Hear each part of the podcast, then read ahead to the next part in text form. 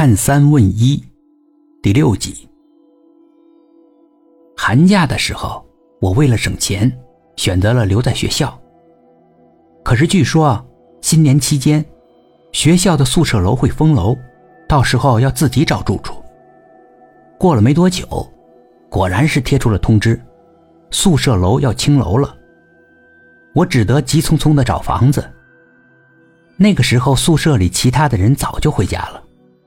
我也没办法寻求他们的帮助。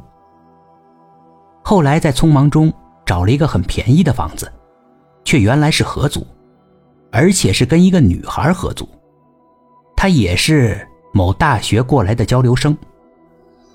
她是典型的北方女子，骨架很大，个子很高，有一米七多。她跟小黑啊，简直就是两个极端。她的性格外向、奔放。很快我们就成了恋人关系。那时的我花销猛增，到处都是要用钱的，又经常带女友出去玩，更是加快了花钱的速度。很快我手里就没钱了，他显然意识到我没钱了，慢慢的减少了跟我一起出去的次数，而是自己独自外出。我们的关系变得疏远。那个时候我觉得。都是因为我没钱才这样的，于是想办法去赚钱。我想去打工，但是那些商家店铺因为我不是本地人，加上年底了，用人比较谨慎，所以都不肯用我。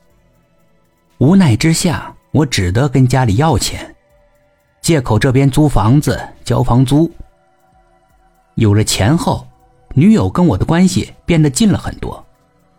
可是那些钱没有支撑多久，就花光了。女友又变得对我不冷不热了。有一次，我看见她跟一个男人在一起，很亲密，于是跟他大吵了一架。他居然动手打了我。嗯嗯，呃，不过呢，他事后呢跟我道歉了，并且对我十分的温柔。他解释说，那个男人是他的亲戚而已。很快就要过除夕了，我很担心除夕怎么过，最少要买点像样的吃食吧。我还想给他买一点高档些的礼物，然后啊共度除夕。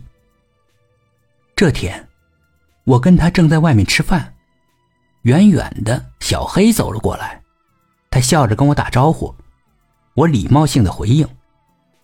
不想女友的反应很大，说我居然有别的女人。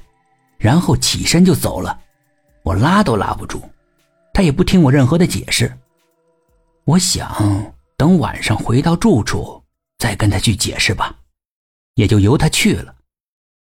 小黑坐了下来，我厌恶的看着他：“那是你女友？”我点点头：“你快跟他分手吧，他前世是个男人。前世是男人有什么关系？”他这辈子是来报仇的，是要杀人的。